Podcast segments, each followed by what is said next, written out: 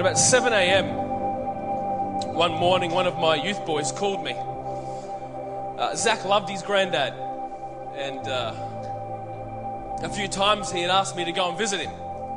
Granddad was facing some health challenges, and Zach wanted his youth pastor to echo some of the things that he'd been sharing with his granddad that Jesus is the way, he's the way to God, that he's the truth, he's the truth of life, that he is life, that the fullness of peace is found in God. And I'd be doing that and sharing that with Zach's granddad. But this one morning, I was, saw a phone call and I knew what it was going to be about. And I picked up the phone and I heard Zach on the other end crying, Pastor Tim, Pastor Tim, get down to the hospital. Granddad doesn't have long. And so I got in the car and raced down to the hospital. And I walked in the hospital room where, where granddad and the family was, and they saw me. I said hi, and they walked out, and it would just left me and granddad alone in this hospital room. And once again, I just began sharing about Jesus and how he's the way, the truth, and the life. But no matter what I said, granddad just kept talking back. He kept talking over me about all this guilt and all this shame that he had accumulated over his whole life. And he didn't believe in Jesus, he actually believed in reincarnation. And his whole thought process was that the next part of his life was going to be a punishment for all the things that he did, had done wrong over his life, that he didn't deserve anything better, he didn't deserve anything more, but whatever he was going to come back as, whoever he was going to come back as, it was going to be a life of punishment because of the guilt and the shame that he had accumulated over his life. But no matter how much I could try and convince this guy that, hey, you don't have to live this way right now, or even when you cross over. No matter what I said, he just he just couldn't get at the guilt and the shame that he had had over his life just consumed him and he had passed over with this heavy heart and didn't like who he was and, and it, it had gripped him.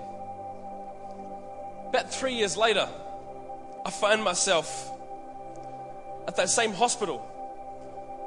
Same kind of situation at the bed of a dying man and but this one was different. This one I I got to lead to Jesus and I got to convince him, I guess, that Jesus is the way, that Jesus is the truth, and that the fullness of life and peace is found in him. And this man said yes to Jesus on his deathbed, and he began sharing about why he didn't, you know, I, I, I guess, choose Jesus previously, but but he began describing this undescribable peace that this man had just experienced. That, you know, his, his whole life he had, he had had regrets and, and, and you know, I, I, I guess looked through life and gone, you know, I, I wasn't good at this, I, I didn't achieve this, I didn't meet this standard. But he told me how when he said yes to Jesus, just something inside felt so peaceful and and he never felt trust like this before. He felt that he could trust God with his family. He, he certainly had regrets. He certainly regretted that he didn't spend more time with his family. He certainly regretted that he didn't, I guess, know Jesus earlier than being on his deathbed. But nonetheless, he's, as he crossed, as, as it was his turn to cross over, I guess, into this new life, he had found Jesus. He had found this fullness of peace and he died with a smile on his face and in his heart. One man was eaten by guilt and shame, another man not. How is that possible? You know, Romans 8 says this. So now there's no condemnation for those who belong to Christ Jesus. And because you belong to Him, the power of the life giving Spirit has freed you from the power of sin that leads to death. This here is the reason why one man chose to die with guilt and shame plastered you know, on his heart and mind. Another man chose to choose Jesus and, and move to that next life peacefully because there's no condemnation in God. This scripture here, it'll be on the screen in a second. Let's put the first slide up. This scripture here really is a summary of the entire Bible. It's a summary of the entire Bible. You know, that I guess at one point man was connected to God. Uh, you know, then we chose to go our own way. That's called sin. That, you know, we think that we can uh, do this life better than what God had for us. And so we rejected who God uh, was. But no matter how many rules we tried to make for ourselves, no matter how rules, uh, no matter how many rules I guess we got from God, we could never live up to that standard that God had for us all that we placed upon ourselves. And so in that process, we feel guilty and we feel shame as humans that we can't ever measure up to the standard of God or the standard that we placed upon ourselves. It's why, I guess, in the narrative story of Adam and Eve, uh, you know, they find themselves naked and they cover themselves, they cover their nakedness with a leaf they felt shameful. The Bible talks about Sarah and, and how she was barren. And the shame of that barrenness, she tries to hide her shame by giving her husband another woman, that being Hagar. She tries to cover her shame. Moses kills a guy, murders a guy, feels guilty. So he covers his guilt up with sand. He buries the guy in the sands of Egypt. He covers his guilt. David cheats. You know, David uh, commits in, infidelity and sleeps with another man's wife, and he covers that guilt by sending the man to the front lines of battle, you know, and killing the guy in war. Since the beginning of time, we've tried to cover, I guess, that guilt and that shame that we possess, that we carry, you know, for not being able to meet the standards that God has for us and not being able to meet our own standards. And so, really, uh, we're either one of the two guys here. Either we're uh, uh, living a life that it just seems to consume us, anxiety and stress, and not being free, or we're living in freedom that Jesus has for us. Like Zach's granddad, I'm sure we've all had moments in our life, you know, where we've felt guilt, where we've felt shame. But uh, the question this morning isn't, um, are you guilty of sin, or are you ashamed of sin? That's not the question this morning. I think the real question is this Are you free from the damage that guilt and shame can do? I think that's the real question. Because the good news this morning, uh, you know, Greg stole the words from out of my mouth. It's Good Friday. How can this be a good day celebrating some guy's death? Well, this morning there's good news. There's good news from Jesus' death that we can be free from these things. And so this morning I just thought it'd be a great idea to unpack something of Jesus and uh, find out really why it's good news this morning that uh, he did what he did. Amen? Cool. Great. Uh, this morning I want us to look at John 19, 28, 30. Uh, you can either get your phones out or Bibles out, follow with me, or it'll be on the screen in front of you. It says this Jesus knew that his mission was now finished. Everyone say finished. And to fulfill scripture, he said, I'm thirsty. A jar of sour wine, a sour wine was sitting there, so they soaked a sponge in it and put it on a hyssop branch and held it up to his lips. When Jesus, when Jesus had tasted it, he said, It is finished. It is finished. Then he bowed his head and released his spirit. You know, the most, I guess, memorable words of a person in their life is usually their very last words. The last words of someone's life is usually their most memorable. It's the, I guess, it's the time, you know, where I guess, uh, you know, he can get things off his chest. I guess it's the time where, you know, she can right any wrongs and, and, and deal with any grievances. It's, it's the time where, you know, they can lift up and give encouragement. What's interesting is that Jesus doesn't do any of that. This is the last words of Christ pre resurrection. The last words that Jesus says, and his words aren't ones that, you know, oh, listen, I'm sorry for this, or, you know, I've got to get this off my chest. He doesn't even give any words of wisdom. He doesn't even do it. All he says is, it is finished. It is finished. Three beautiful words that you love to hear. I don't know about you, but I love these words. I love when my wife says, hey, let's watch a chick flick and I sleep halfway through it, and then she says, Hey, hun, it is finished. It's just three beautiful words. I love those words. It is finished. It's so good. This morning I thought, let's unpack the last words of Jesus. And let's, let's find out what he meant, what the importance of him with his last breathing words. He said, It is finished. It is finished. So the first word, it. It's a cool word. It, I think, you know, Jesus said, it is finished. So obviously, something had to start for something to finish. And he said, it is finished. So obviously, something was happening that had an ending. And uh, Jesus said, it is finished. So this morning, I want to find out what is it. When Jesus said, it is finished, uh, I think we first need to know what it was. And we've kind of already spoken about it already. In a nutshell, man disconnected himself from God. Man fell short of the glory of God. The Bible says all have sinned and fall short of God's glory. We know that sin, so missing the mark of God, sin equals death. Romans says, for the wages of sin is death. And so man falls short of God's glory. Okay, that sin, sin equals death. And so Jesus comes, the scripture shows us that Jesus comes to fulfill that punishment, I guess, that death that sin required. Corinthians says, Paul wrote, God made him who knew no sin to be sin for us, that we might become the righteousness of God in him. So Jesus becomes our sacrifice. Why? Why? That's just a great question. It's a question that I've struggled with almost my entire Christian life. Why did Jesus have to come and die? I guess to answer that question, we have to understand two theological concepts. And it's the two words expiation and propitiation. Everyone say expiation. We'll say nice and smart now. And propitiation. Expiation and propitiation. Expiation means this it means to appease by suffering. It means to appease by suffering. It means this to fulfill some kind of punishment, there has to be some kind of sacrifice. It's the whole idea of why, if a corporate company goes bankrupt, the CEO resigns.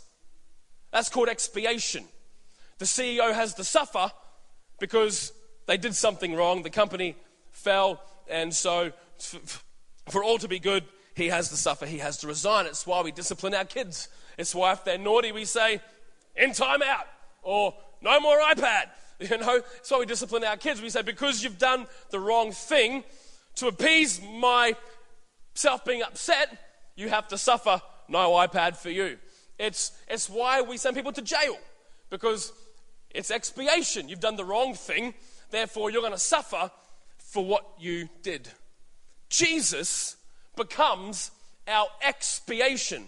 Sin equals death.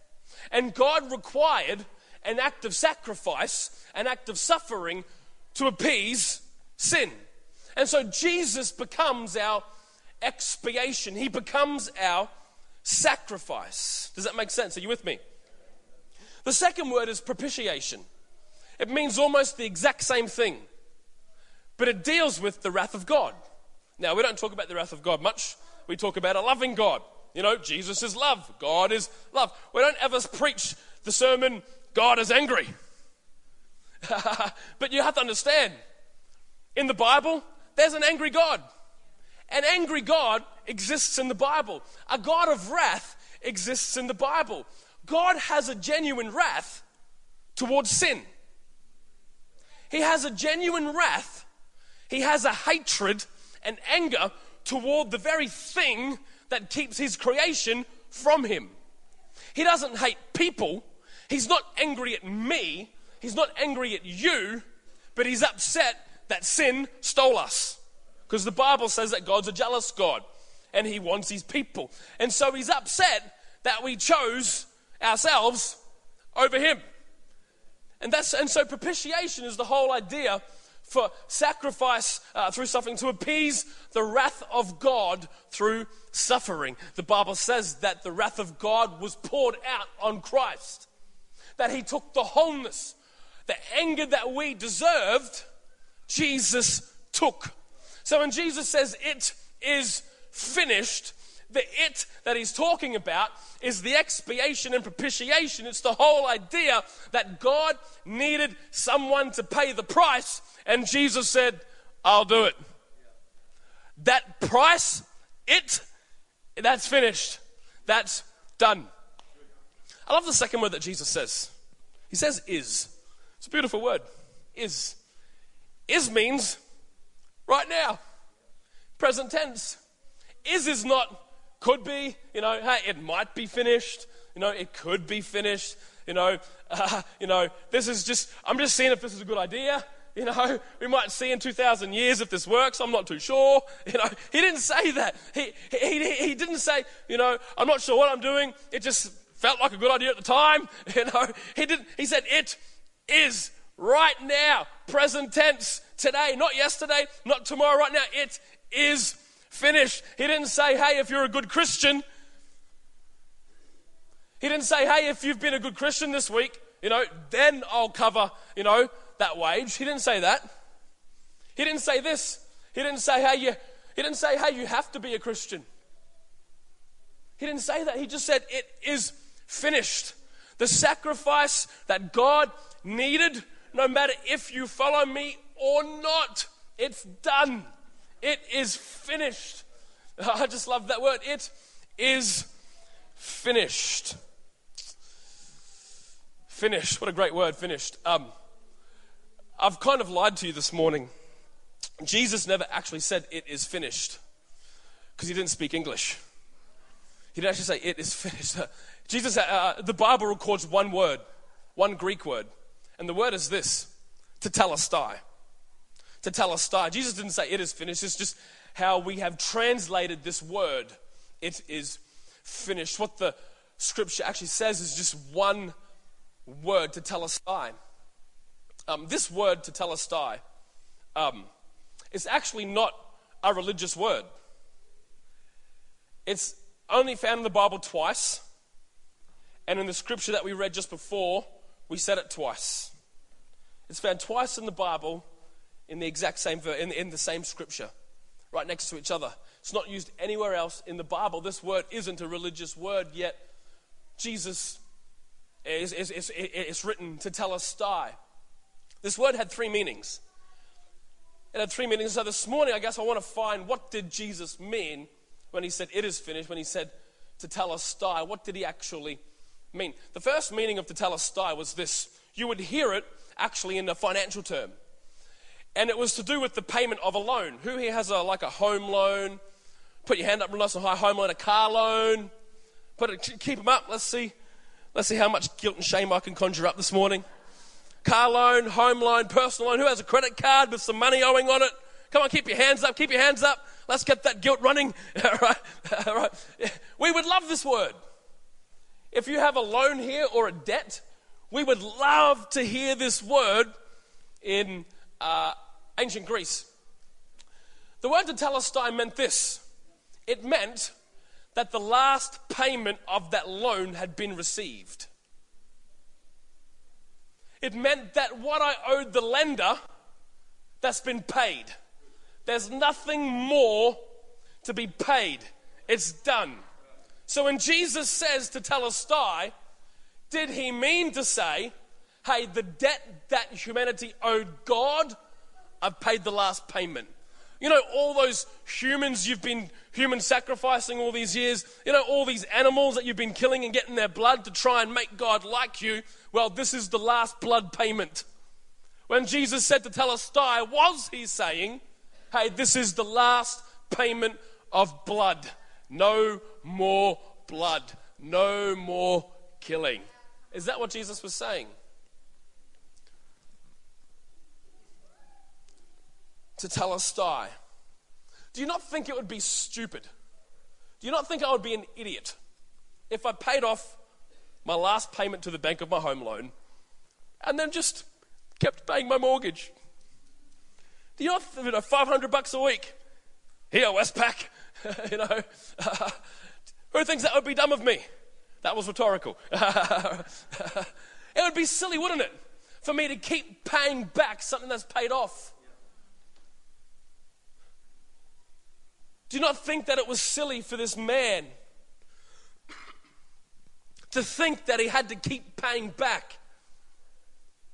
Jesus had paid the price for the guilt, for the shame, but this man thought that he had to come back and serve another life and be punished that whole next life to pay back all of the regret, all of the hurt that he had done. Is that what Jesus meant when he said to tetelestai? Was he, is he saying, hey, I've paid the debt. You don't have to pay that guilt and shame anymore. You know, I think the, understanding the magnitude of what Jesus did, I think, is important. You know, um, if someone was to come to me and say, "Hey, Pastor Tim, um, I want to pay your Audible membership," you know, Audible is audio books. You know, eight ninety five a month or whatever, hundred bucks in the year. I'd be like, "Oh, awesome, thanks." You know, and if God's speaking to you this morning to pay that, then let God speak. You know, you know. But if someone was to pay, uh, you know, that, I'd be like, "Oh, awesome, thanks." But who knows? My reaction would be a bit different if someone said, "Hey, Pastor Tim, I want to pay off your mortgage." Who knows? You know, I don't cry much. Uh, you know, um, I've cried two times in my life. One was when uh, we had Malachi, my firstborn, and it wasn't so much the process of birth, it was just the whole process of me going, man, there's a little human that needs me to live now, far out. And uh, so I was crying from stress, I guess. And then I cried last week. I, I cried last week when um, our coach for Manchester United made the worst player in our team captain. I cried then when Flaney was captain. And so, uh, but thank God for Matthew. He, he counseled me through that process, and now I feel free in Jesus' name. Praise God. And, uh, you know, but who knows that if you were to come to me and say, hey, I paid your mortgage off, who knows that I'd probably cry. Who knows that you would be my bestest friend right now? BFFs. I'd put something on Facebook at least. You know, who knows that you could ask anything of me and I'd, I'd say yes straight away. Who knows that my reaction and the way that I lived out my life would be different toward you than anyone else? Who knows that? I think if we could understand this morning what it actually means for Jesus to be that expiation and propitiation, I think if we could understand that Christ took the wrath of God, the anger of God towards sin, and took that from us and paid that price, I think it would turn out to be a life sold out for Him. I think that that expression of gratefulness would be Jesus, I'm all yours. You died for me, I'm going to live for you. That's just how it is. When Jesus said Tetelestai, did he mean it to pay off a debt? The second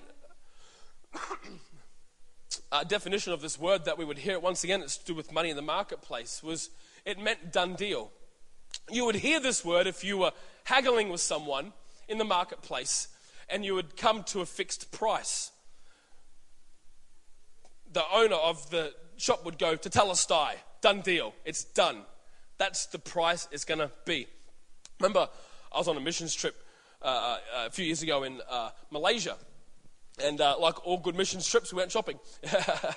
and so we went to this place called Petaling Street in Kuala Lumpur. And uh, Beck might know that. And uh, it's little China, Chinatown, Petaling Street. It's where all of the uh, cheap stuff is all, all the knockoff stuff. And so I'm like, I got to get all the soccer shirts I could possibly get, you know. And so I went into Petaling Street with my mate Jared. He was a, uh, we were both soccer fans, and so we went in and I was down one end of the street and he was down the other. And I got to this store with all these soccer shirts. And so I started, I walked in there and I'm like, oh, hey, I want to buy this, I want to buy that. You know, what can you do for each shirt? And the guy goes, ah, oh, boss, boss, for you, 50 ringgit. 50 ringgit for you, boss. I'm like, no, no, no, no, no, no, no, uh, 40 oh, boss, no, no, no, no, no, 45, 45. I'm like, nah, too much. And I walked out. You know, then he grabbed me, you know, and we started haggling. Uh, you, bu- you give me price, boss. Uh, 20 ringgit. Ah, boss, you kill me. You kill me, boss. You kill me. Uh, 25. Uh, but I, I, I, give these to you, boss. I, 25, deal, deal, deal. So we, tetelestai, he didn't say tetelestai, he said something in Malaysian. But shook and we dealt $25 per shirt. And so I got all these shirts for 25 ringgit, which is, I thought, just fantastic. Then my mate came and he said, Oi, Tim, look at all these shirts I got. I'm like, I'm like, I know I'm getting the same ones. It's awesome. He goes, I got these for 15 ringgit. I'm like, what? 15 ringgit? Which in Australian currency is $3. But like, what? 15 ringgit. So I went back to the guy and I said, Oi, hey, no deal. He got these for 15 ringgit. Rip off. Anyway, this guy went absolutely psycho he started like speaking in tongues, oh, you know, uh, probably swearing at me in Malaysian more than anything, not speaking in tongues. I doubt he was filled with the Holy Ghost. But he starts yelling at me and grabbing me and pushing me and shaking me, and I was physically scared. So I just grabbed my wallet and spat the money out, got the shirts, and took off. And this guy was like walking down Petaling Street, yelling at me and all this stuff. And we got to our hotel, and I said to our team leader, who, who lived in Malaysia, said, Hey, this, this happened. This guy went absolutely mental. Like, he physically handled me. And she said, What happened? So I told her what happened. And she said, You idiot. You made a deal with this man. You don't break that deal. It was a deal. You know, you said yes, he said yes, and you shook. It was a done deal.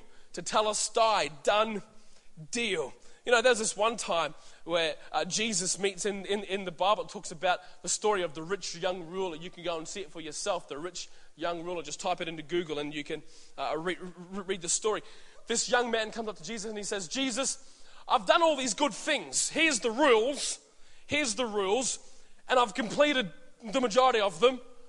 Is that all I have to do to be saved? You know, what else must I do? You know, I've, I've done most of these things. And Jesus says, Well, actually, um, actually, the deal is you've got to follow me. That's the deal. The Bible says that this young man drops his head and walks away downcast.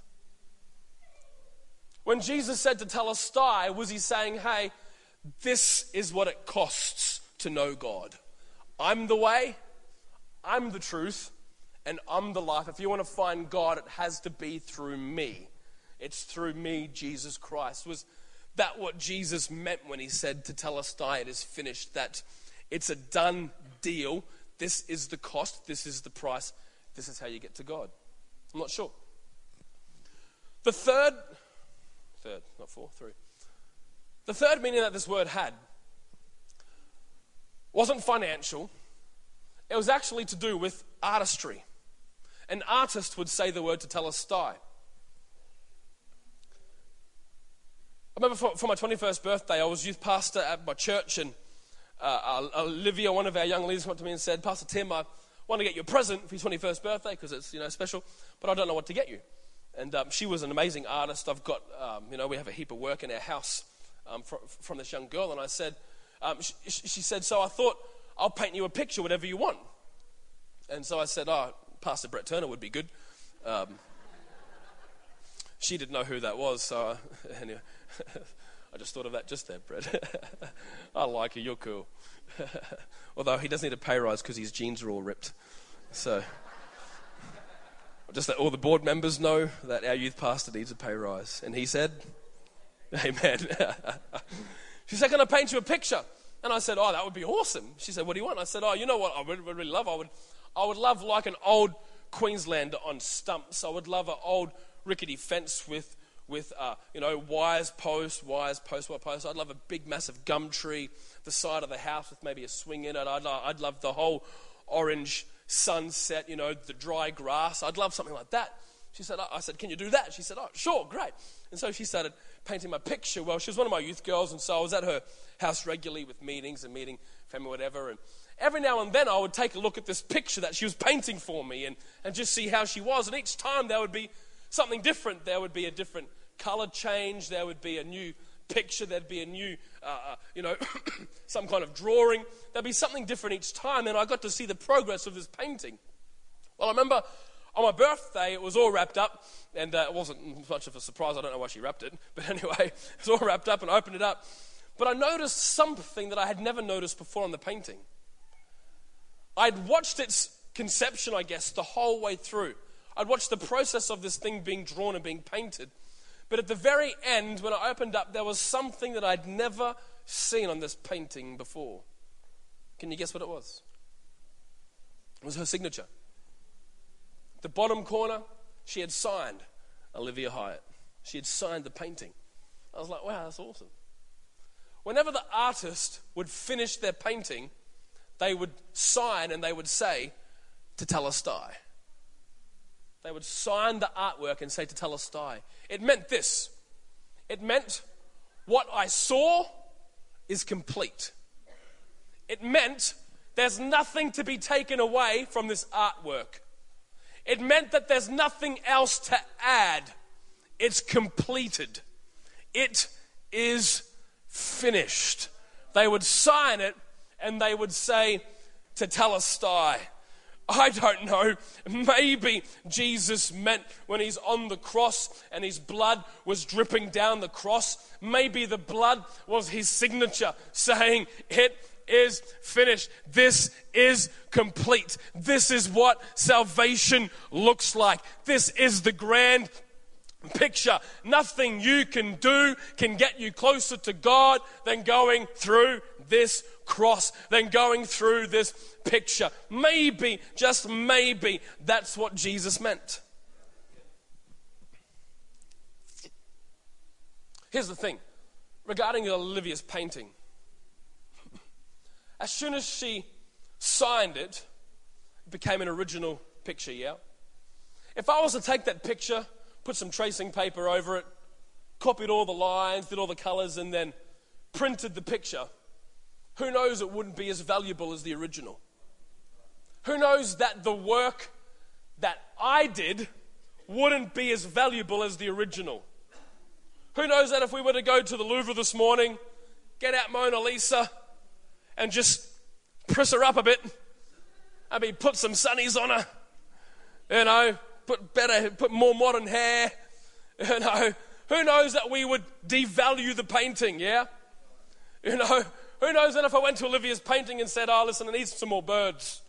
I'm not an artist. My birds just like, they look like Big Mac's M's, you know, Big McDonald's M's. Who knows I would devalue the painting. The work that I would bring would not be as good as the original. Maybe when Jesus died on the cross, he's saying, hey, whatever works you bring, they're just not as valuable. This is the cost of it. This is the picture. Your good works, hey, they're good. Good job. You're involved in a club. Well done. You give to charity. Fantastic. You're a good person. Good. But the tracing isn't as good as the real deal. Maybe that's what Jesus was saying when he said to tell tetelestai that this is the picture. If we go to Jesus, if we go to God with his works, he says, to tell tetelestai. It is finished. So, which one did Jesus mean to use? Did he mean to use there was a debt and I paid it? Did he mean to use this is a done deal, there's no more renegotiating? Did he mean to say this is the picture, this is how you get to God? Don't make your own picture up, this is what it looks like.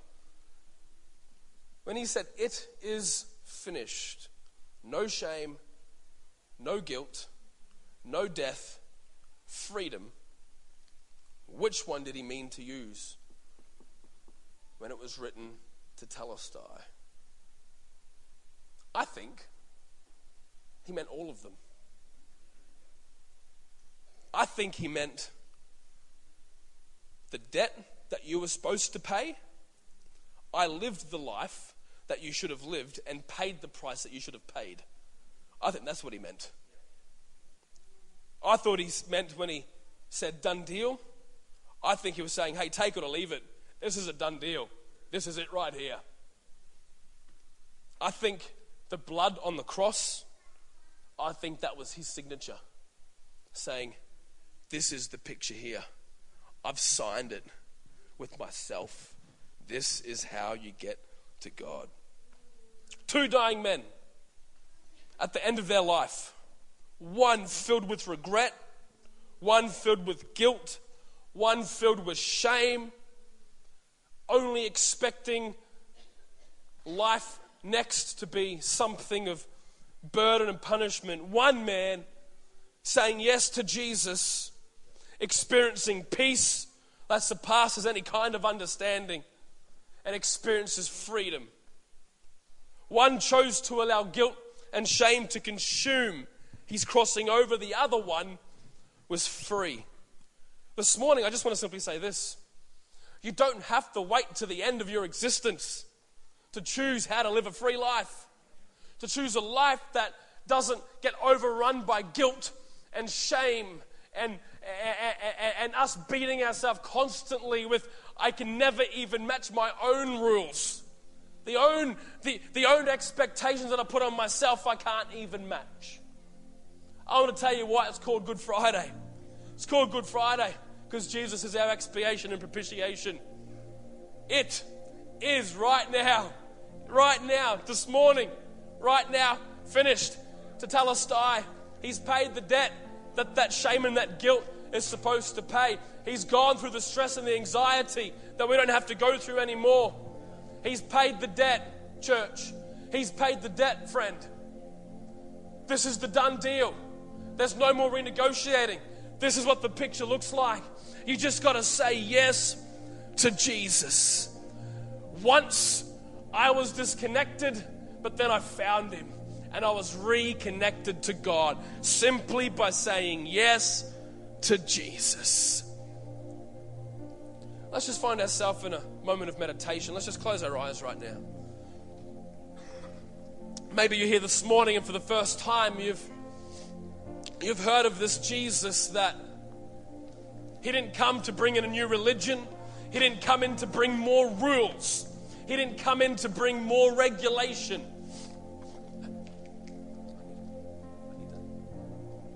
He didn't come to bring more rules and regulations. He simply came to bring freedom. If you're here this morning and you're saying, Pastor Tim, I would, you know what? I want to say yes to Jesus. I want to say yes to freedom. I want to say yes to, you know, putting aside any guilt and shame, any regret, any stress and anxiety. You know, I want to say yes to I find myself constantly trusting in myself, and I can never even match my own expectation of myself. I don't want to live that life anymore. I want to just say yes to freedom. I want to say yes to Jesus. If you're here this morning and you're saying, hey, count me in that prayer, I'm going to pray for you just in a moment. If you're here and say, Pastor Tim, I want to say yes to Jesus, if you can just give me a quick wave.